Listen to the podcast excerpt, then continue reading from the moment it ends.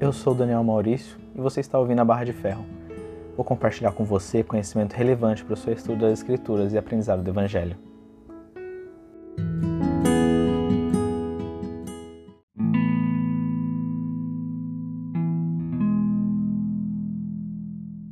No sonho de Lei, o fruto é um símbolo-chave para se entender a mensagem, talvez um dos mais importantes, e esse fruto vem de uma árvore muito especial, a árvore da vida. E o que a árvore da vida representa? Está em 1 Nef 11, 25. E lá descobrimos que é o amor de Deus. Se a árvore representa o amor de Deus, o que representa o fruto? Os frutos do amor e evangelho de Deus. Quais são alguns dos frutos pendurados na árvore? A expiação, verdade, amor, perdão, o templo, felicidade, família, salvação, luz, revelação, misericórdia, sacerdócio, milagres. O fruto pode ser um monte de coisas. Em resumo, eles são as bênçãos e coisas boas que recebemos na vida por causa do nosso comprometimento ao Evangelho. As bênçãos ou frutos do amor de Deus. Em Apocalipse 22, 2, João descreve a árvore da vida como tendo 12 tipos diferentes de frutos, sempre na estação, sempre maduros, e as folhas são boas para remédio e cura. Que bela descrição da árvore! Deus tem um monte de coisas boas para nos oferecer e está sempre disponível. E vai curar nossas almas feridas. Esse é o símbolo central no qual o resto do sonho se apoia. Quais são os outros símbolos principais? Temos a árvore, a barra, o edifício, a névoa e o rio. Há outros símbolos, mas vamos focar nesses cinco. A árvore simboliza o amor de Deus. A barra de ferro simboliza a palavra de Deus, ou deve, deveríamos dizer as Escrituras, as palavras dos profetas e do, dos líderes da igreja, ou orientação do Espírito. O rio são as profundezas do inferno, ou em outras palavras, as consequências do pecado. A névoa de escuridão são as tentações do diabo. O grande e espaçoso edifício equivale às fantasias vãs e o orgulho dos filhos dos homens. Há oito palavras nas Escrituras que descrevem o fruto. Lei nos dá quatro palavras. Nef, três, e depois alma vai dar mais uma em alma 32. A primeira está em 1 Nef 8,11. Ele diz que, que o fruto ele é doce mas não só doce. Diz que é o mais doce, o mais doce de todos os que já havia provado. E no mesmo versículo, ele fala que ele era branco, mas não só branco. É branco, excedendo toda a brancura que eu já vira. No versículo seguinte, e também no capítulo 11, é, versículo 23, ele fala que ele traz alegria, imensa alegria, a maior alegria para a alma. Também no versículo 12, ele diz que ele é desejável, mais desejável que qualquer outro fruto. Outra palavra que descreve bem o fruto está no capítulo 11, versículo 8. Ele diz que o fruto é belo. Beleza tão grande, sim, que excedia toda beleza. E no versículo seguinte, capítulo 11, versículo 9, ele diz que é precioso, mais precioso do que tudo. E em 1 Nef 15, 36, diz que é o maior, é maior de todas as dádivas de Deus. E em Alma 32, Alma vai dar mais uma, né?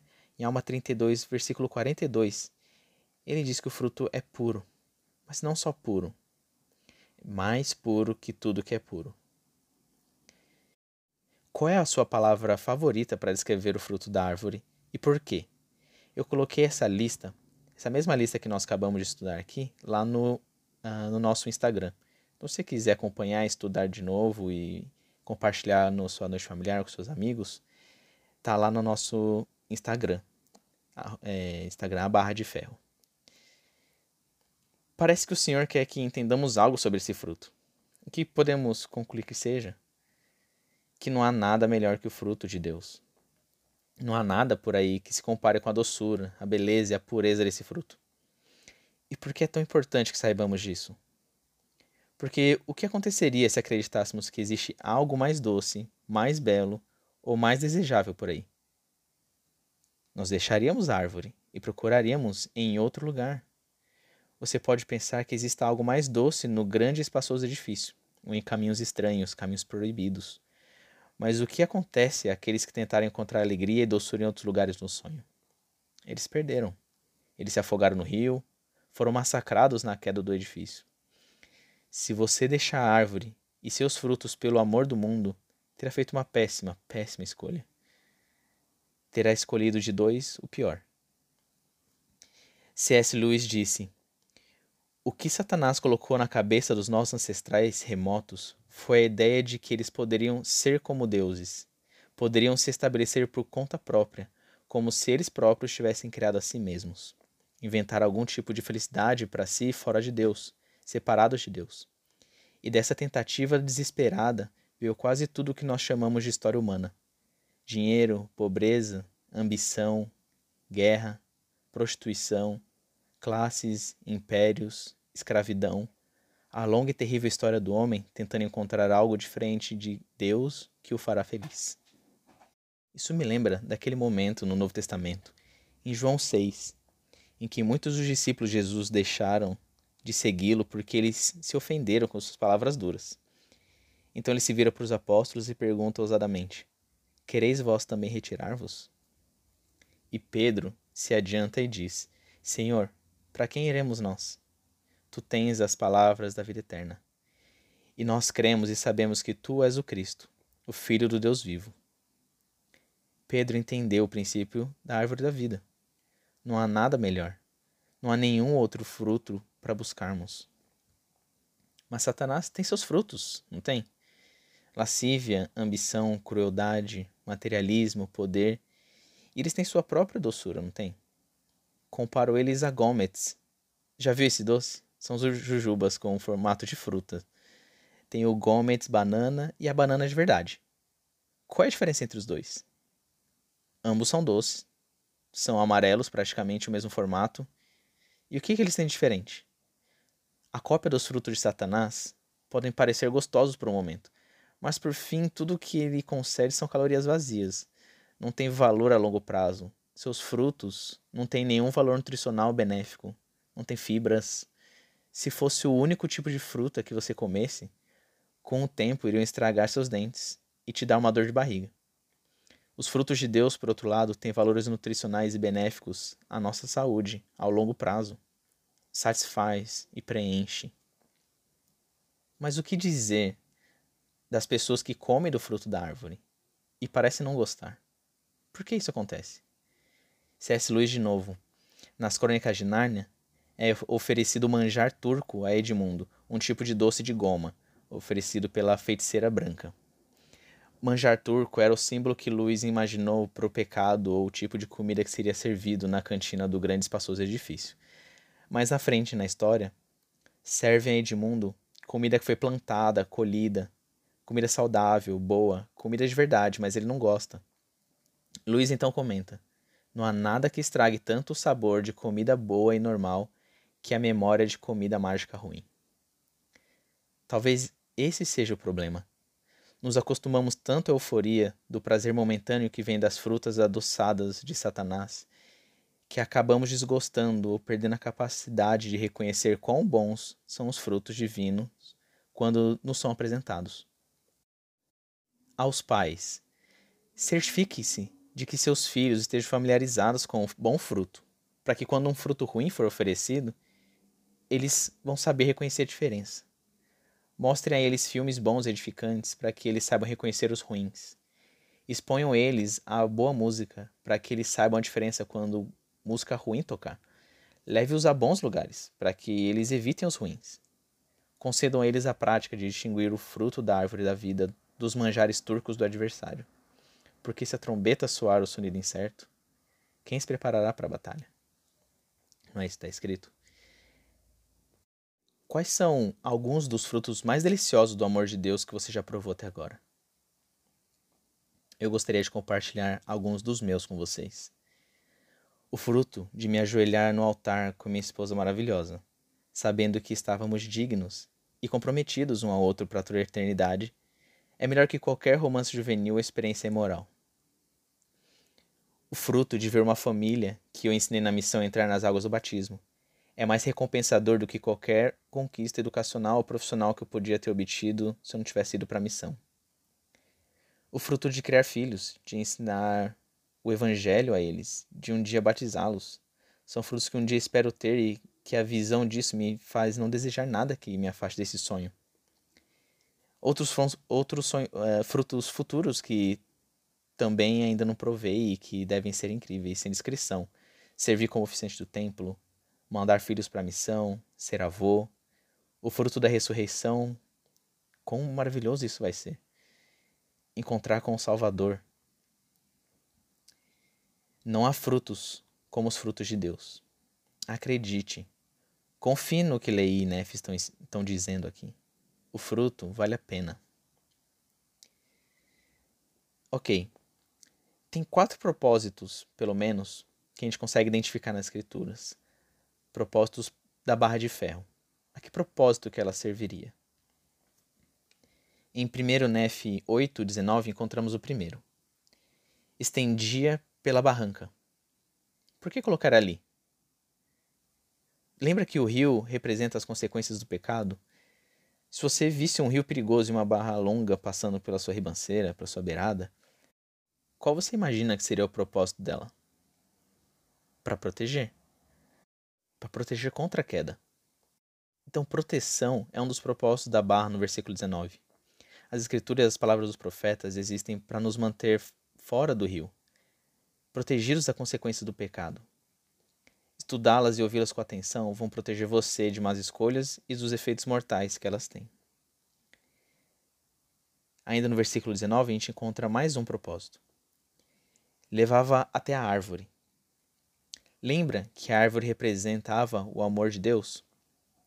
As escrituras e as palavras dos profetas vão nos levar ao amor de Deus e às bênçãos, os frutos que já comentamos. Eles nos ajudam a ver essas bênçãos mais claramente e nos dão motivação ao longo do caminho para obtê-las.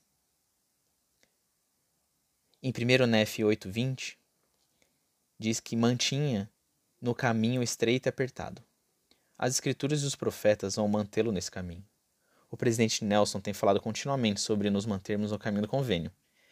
Faz uma busca, um estudo de todas as vezes que ele usou esse termo e vê o que ele quis dizer com isso. Ele é o profeta vivo e atual.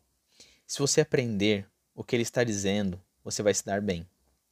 E é bem mais fácil se manter no caminho quando você tem um corrimão para segurar, né? Essas coisas vão te ajudar a fazer as escolhas certas. E o outro motivo, um propósito da, da barra de ferro, está no versículo 23. Conduz através da névoa de escuridão. A névoa de escuridão representa a tentação. As escrituras dos profetas vão nos ajudar a navegar através da névoa. Há segurança nessa barra, certeza, confiança nessa barra. As coisas podem estar um breu ao seu redor, mas se você puder se segurar nessa barra, você sabe que estará indo na direção certa e vai estar seguro. Você não vai se perder. Você não vai cair no rio. Você não vai se perder na névoa. Então a barra nos guia com segurança de um lado para o outro, livrando da tentação e nos dá força para que consigamos atravessar. Quando você viu a barra de ferro fazer uma dessas coisas para você? Da minha experiência pessoal, como missionário, eu vi como as escrituras são incrivelmente valiosas em aconselhar pessoas. Quando eu abri as escrituras para ajudar as pessoas por suas névoas ou para convencê-las a ficar no caminho estreito e apertado, eu pude ver o poder que elas têm de convencer, persuadir, confortar e instruir. As escrituras têm um poder magnífico. Não a subestime. E eu amo a barra de ferro, a barra de ferro como um símbolo para as escrituras e as palavras dos profetas. É sólido, pesado, confiável. Não quebra e é bem difícil entortar. Você pode confiar, pode ter certeza das palavras de Deus. Elas nunca vão fazer você se perder. E a gente pode entender que essa, esse sonho é a versão de lei da parábola do semeador. É a mesma ideia básica. Você tem maneiras diferentes que as pessoas interagem com a palavra de Deus. Dá para identificar pelo menos cinco grupos de pessoas aqui. Tem o grupo de pessoas que nem chegam no caminho. Elas começam no grande espaçoso edifício, ou como Lamãe Lamel no sonho, eles nem mesmo tentam o caminho. São o tipo de gente que nunca deix deixaram a semente, que a semente entrasse no seu coração. Elas não têm desejo de tentar o caminho de Deus. O primeiro grupo de pessoas do versículo 22 que começam no caminho. Parece que esse grupo nem põe a mão na barra. Eles fazem um meio esforço para chegar até a árvore, mas no momento que a sombra de oposição aparece ou perseguição surge, eles saem. A névoa de escuridão faz eles se perderem e eles vagam por aí. A melhor descrição desse grupo vem do próprio Senhor Jesus Cristo, em Mateus 13, 20 e 21 que diz: Porém, o que foi semeado em pedregais é o que ouve a palavra e logo a recebe com alegria. Mas não tem raiz, mas não tem raiz em si mesmo. Antes é de pouca duração.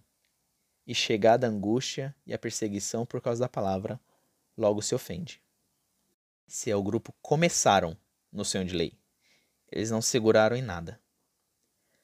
Tem as pessoas que se seguram e também aqueles que além disso, se apegam à barra. Mas pode ter aqueles que seguram a barra, mas não se apegam a ela. Eles acabam soltando dela. Outros seguram e se apegam. Mas ainda isso não é suficiente para nos levar e man nos manter na árvore.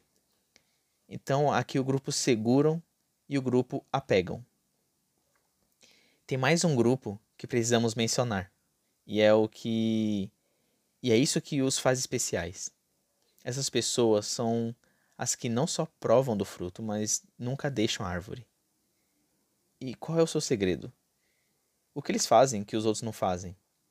No versículo 30, esse grupo começa, segura, se apega à barra, mas mais importante, eles continuam apegados à barra. Eles têm poder para permanecer. Eles estão nisso para ficar, comprometidos a perseverar até o fim. Para mim, no entanto, tem mais um passo muito importante nesse processo que, que eu colocaria aqui. Provar do fruto é suficiente para garantir um lugar no reino celestial? Não. Tem um grupo que deixou a árvore. Eles deixaram por causa do escárnio, da zombaria, do desprezo das pessoas do edifício. E é como se essa fosse a atividade do povo do edifício. Adoro o que o Oder Neil Maxwell disse sobre isso uma vez disse que estão muito preocupados em apontar o dedo do escárnio para os que se agarram firmemente à barra de ferro. Considerando sua constante preocupação, pensamos: não existe outra diversão para eles, especialmente num edifício tão grande, sei lá, com uma pista de boliche? É como eles não têm nada melhor para fazer. Mas o que isso nos diz sobre a influência do edifício? Se tal zombaria pode afastar as pessoas do fruto. Lembra, o fruto é o mais doce, mais desejável, fruto de maior alegria no mundo. Isso me diz que o edifício é poderoso. Não subestime o poder do grande e espaçoso edifício. Se ele pode atrair as pessoas que provaram do fruto, então é uma força a se considerar e se preocupar. Então, qual é a chave para evitar ser atraído pelo grande e espaçoso edifício? Porque certamente vamos ouvir o escárnio. Tenho certeza que você já ouviu, porque está ao nosso redor. Lei disse: Nós, porém, não lhes demos atenção. Temos que aprender a dar atenção à ridicularização dos que zombam é onde pode se encaixar o princípio de ter os olhos fitos na glória de Deus. Qual é o seu relacionamento com o edifício? Como você vê o mundo e sua influência? Gastamos tempo olhando a moda, o estilo, o entretenimento, o estilo de vida, a linguagem e as filosofias daqueles que estão no edifício. Quanto mais damos atenção às coisas do mundo, mais fraca se torna a nossa pegada. Vou chamar assim, a barra de ferro. Lembrando, as coisas do mundo, do edifício, não são as coisas boas do mundo, são as coisas vis e vãs do mundo. Quanto do seu tempo você dá ao mundo comparado ao tempo que você dá à barra de ferro? Não o nosso podcast, mas a verdadeira barra de ferro. Há muitos que querem ter os dois. Eles querem que a barra de ferro dê uma entortada, uma desviada e passe pelo grande espaçoso edifício. Felizmente isso é impossível. É uma barra de ferro. Não dobra. Ou você se apega a ela, ou você precisa soltá-la para chegar ao edifício. Às vezes precisamos fechar as cortinas. E aí viver numa bolha ou isolados, né, como dizem, não seja tão ruim nesse sentido. Resumindo até aqui, se queremos provar do fruto para sempre, precisamos começar, segurar, apegar, agarrar continuamente e não dar atenção àqueles que estão no edifício. Essa é a chave. Esse é o segredo do sonho de Lei. Nunca soltar a barra. O que é uma pessoa que se agarra continuamente à barra? É legal colocarmos isso em exemplos concretos na minha opinião, é alguém que se banqueteia nas palavras de Cristo diariamente, que estuda e examina as Escrituras continuamente. É uma pessoa que não só estuda o Evangelho, mas age de acordo com ele. Ela busca colocar sua vida de acordo com o que aprende nas Escrituras. Essa é a pessoa que presta atenção profunda às palavras dos profetas vivos. Não só assiste à conferência geral, mas estuda as palavras dos líderes e aplica seus conselhos na sua vida depois. Ela busca a orientação do Espírito em sua vida e age sobre suas impressões. A palavra é uma parte integral da sua vida e pensa sobre ela, fala sobre ela com frequência, é parte das suas conversas diárias. Mas isso é como eu vejo. Como você vê? A névoa de escuridão são as tentações do adversário. De acordo com o primeiro Nef 12, 17, seu propósito é cegar os olhos, endurecer os corações e levar as pessoas a perecerem e se perderem. Agora usa sua imaginação. Ponha-se no sonho, ponha no sonho de lei. Quando a névoa aparece, o que você não pode mais ver? O que o adversário não quer que você veja? Pode ser. Eu coloquei aqui quatro coisas. A primeira, não dá mais para ver a árvore. Satanás não quer que você veja o amor de Deus e a infinidade de bênçãos que estão reservadas a você sob condição de obediência e fé. Ele está sempre tentando te dizer que Deus não te ama ou que ele não é um Deus amável. Ele quer que você diga: se Deus me amasse, ele não deixaria que essa tragédia acontecesse na minha vida. Ou eu pequei muito e sério. Como Deus poderia me amar de novo depois do que eu fiz? Eu não tenho mais jeito. Não deixe a névoa te cegar do amor de Deus. Segundo, ela esconde o caminho e a barra. Satanás não quer que você veja a verdade ou a diferença entre o certo e o errado. Ele quer esconder isso de você, com as filosofias dos homens e as teorias que agradam ao homem natural. Não há verdade absoluta, ele sussurra. Tudo que você foi ensinado sobre profetas, anjos, milagres e a vida após a morte é invenção. Você foi enganado. E não há certo e errado. É tudo relativo. Tudo depende do ambiente onde você foi criado. Você não tem arbítrio, você é produto do seu arredor. Tudo bem ser desonesto, você está buscando seus interesses. Ceder a lascívia, tudo bem, é natural, está na sua biologia. Tudo bem se irritar, não dá para controlar isso. A névoa de escuridão quer te cegar para as verdades ensinadas pelas escrituras e pelos profetas. Ela esconde o rio, terceiro, a todo custo. Satanás não quer que você saiba das consequências das suas más escolhas. Não quer que você veja a miséria e sofrimentos que te aguardam se você sair do caminho. Tudo que ele quer que, que você veja é a diversão do edifício, não a grande queda dele. Nef vai ensinar em 2 Nef 28, 20, 28, 22, que ele diz: Não há inferno. E eu não sou o diabo, porque ele não existe. Infelizmente, ele nunca te mostra o vício, a prisão, os corações partidos dos cônjuges e filhos, as doenças, a perda da verdade, a perda de oportunidades e bênçãos. Ele nunca vai mostrar isso. Ele esconde isso por trás da névoa. Mas ainda sem ver, você consegue ouvir as águas do rio de águas sujas e os gritos desesperados do que dos que se afogam nele. Se segure com firmeza na barra. Fique longe do rio. E quarto, a névoa esconde o fato de que o edifício não tem fundação. Satanás nunca vai querer te esconder o edifício em si, as belezas, maravilhas que ele tem a te oferecer. Mas ele nunca vai mostrar o fato de que ele não tem, funda não tem fundamento, não tem fundação nenhuma, não tem base. E de que no final de tudo, isso não vai valer de nada, ele vai perder. E todos os que estiverem com ele também vão perder. Vão receber sua recompensa uh, terrível. Ele sabe que no final o pai vai vencer.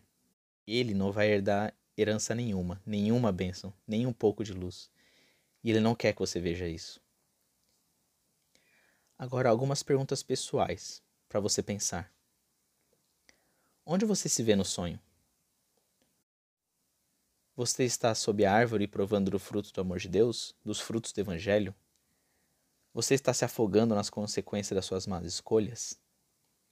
Está vagando errante por caminhos estranhos? Está se afastando em direção ao edifício?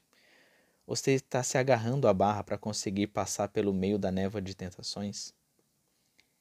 Você está festejando, se divertindo no grande e espaçoso edifício? Está se sentindo envergonhado, enfrentando pressão dos outros e considerando deixar a árvore? A questão é: você pode se ver em várias posições no sonho, em diferentes momentos e experiências da sua vida. O sonho não é para ser interpretado de forma linear, mas holística. Às vezes estamos sob a árvore, muitas vezes nos empurrando através da névoa. Ou às vezes pode se sentir que está vagando por aí ou sofrendo as consequências de más escolhas, ou até olhando de algum dos andares do edifício. Não importa onde você se vê. Lembre-se como Lei, no começo do sonho, descreve seu arredor: um deserto escuro e triste. Ele diz que caminhou pelo espaço de muitas horas no escuro antes que ele orasse por misericórdia ao Senhor. Sempre podemos orar, especialmente nos momentos de maior angústia. Por que Lei teve que ter essa experiência antes de lhe ser mostrada a árvore? O sonho não poderia ter começado com a árvore já? Por que essa parte no começo, que mais parece um pesadelo? Eu acho que o Senhor queria que Lei e nós entendêssemos como é a vida sem árvore. Que contraste! Sem a árvore, a vida é escura, triste, terrível, sozinha e vazia. Sem a árvore, a vida não serve de nada. Se esse é o seu sentimento em qualquer grau, meus amigos, não importa o porquê, não perca mais tempo. Vem para a árvore, vem provar o seu fruto. E depois de tudo o que falamos que o fruto pode representar, o verdadeiro e maior significado do fruto, do amor de Deus, é a expiação de seu Filho Jesus Cristo. E ele disse: Vem e segue-me. O capítulo 9 nos fala de como Nefe está fazendo dois conjuntos de placas sob a direção do Senhor. Ele diz no versículo 5: Ordenou-me, portanto, o Senhor que fizesse estas placas para um sábio propósito seu, o qual me é desconhecido. Ele ainda não sabe o porquê está fazendo o que está fazendo, além de que é porque o Senhor ordenou. Hoje sabemos o porquê. É para preparar para a futura perda das 116 primeiras páginas do manuscrito do livro de Mormon. Mas Neff não sabe disso. O que isso nos ensina? Sabemos que os membros da igreja são acusados pelo mundo de praticar obediência cega, que não pensamos por nós mesmos ou que sofremos lavagem cerebral. O profeta fala e nós obedecemos cegamente. Há uma diferença entre obediência cega e obediência confiante.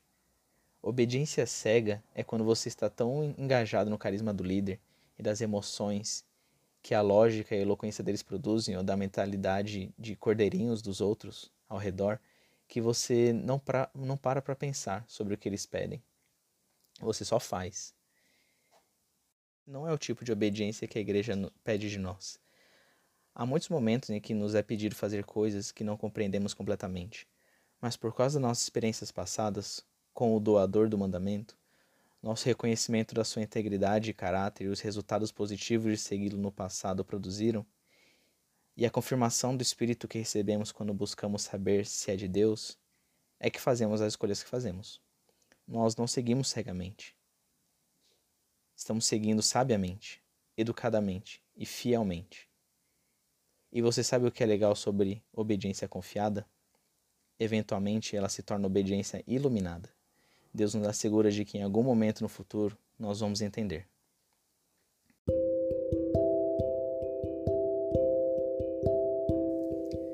O capítulo 10 fala de alguns ensinamentos de lei sobre o Salvador. E nos versículos 15 ao 22 está um grande exemplo do que falamos no nosso último episódio sobre como obter um testemunho e o processo de revelação. Note lá como os passos que Nefe tomou são similares aos que Lei tomou no capítulo 1. E lembre que, no versículo 19, pois aquele que procurar diligentemente achará, e os mistérios de Deus serão desvendados pelo poder do Espírito Santo, tanto agora como no passado, e tanto no passado como no futuro. Portanto, o curso do Senhor é um círculo eterno. E essa promessa se aplica a você.